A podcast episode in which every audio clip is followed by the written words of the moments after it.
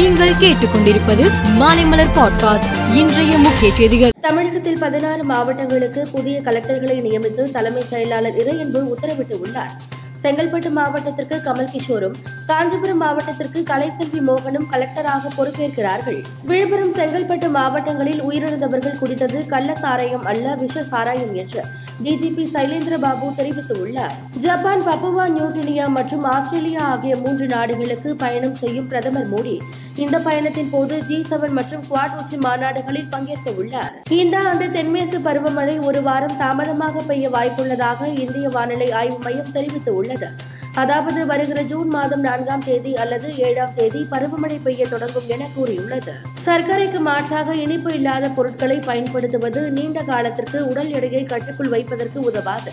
மக்கள் தங்கள் ஆரோக்கியத்தை மேம்படுத்துவதற்கு ஆரம்பத்தில் இருந்தே உணவில் இனிப்பை முழுமையாக குறைக்க வேண்டும். எனவே பழங்கள் இனிப்பு இல்லாத உணவுகள் பானங்கள் போன்ற இயற்கையாக சர்க்கரையுடன் கூடிய உணவு சாப்பிடுவது உள்ளிட்ட பிற வழிகளை பயன்படுத்தி சர்க்கரை உட்கொள்வதை குறைக்கலாம் என்று உலக சுகாதார அமைப்பின் இயக்குனர் பிரான்சிஸ்கோ பிரான்கா கூறியுள்ளார். பாகிஸ்தான் முன்னாள் பிரதமர் இம்ரான் கானின் ஜாமீன் மனு மீதான தீர்ப்பை ஒத்திவைத்து அந்த நாட்டின் கோர்ட் உத்தரவிட்டது. ஐபிஎல் கிரிக்கெட்டில் அடுத்த சுற்று வாய்ப்பில் நீடிக்க வேண்டும் என்றால் கட்டாயம் வெற்றி பெற வேண்டும் என்ற நெருக்கடியுடன் பஞ்சாப் கிங்ஸ் டெல்லி கேபிட்டல்ஸ் அணியுடன் இன்று மோதுகிறது. சென்னையில் இருபத்தி இரண்டு கேரட் ஆபரண தங்கத்தின் விலை சவரனுக்கு முன்னூற்று அறுபது ரூபாய் குறைந்து நாற்பத்தி ஐந்தாயிரத்து முன்னூற்று அறுபது ரூபாய்க்கு விற்பனை செய்யப்படுகிறது.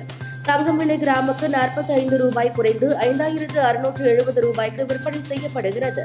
வெள்ளி விலை கிராமுக்கு அறுபது காசுகள் குறைந்து எழுபத்தி எட்டு ரூபாய் இருபது காசுகளாக விற்கப்படுகிறது. மேலும் செய்திகளுக்கு மாலைமலர் பாட்காஸ்டை பாருங்கள்.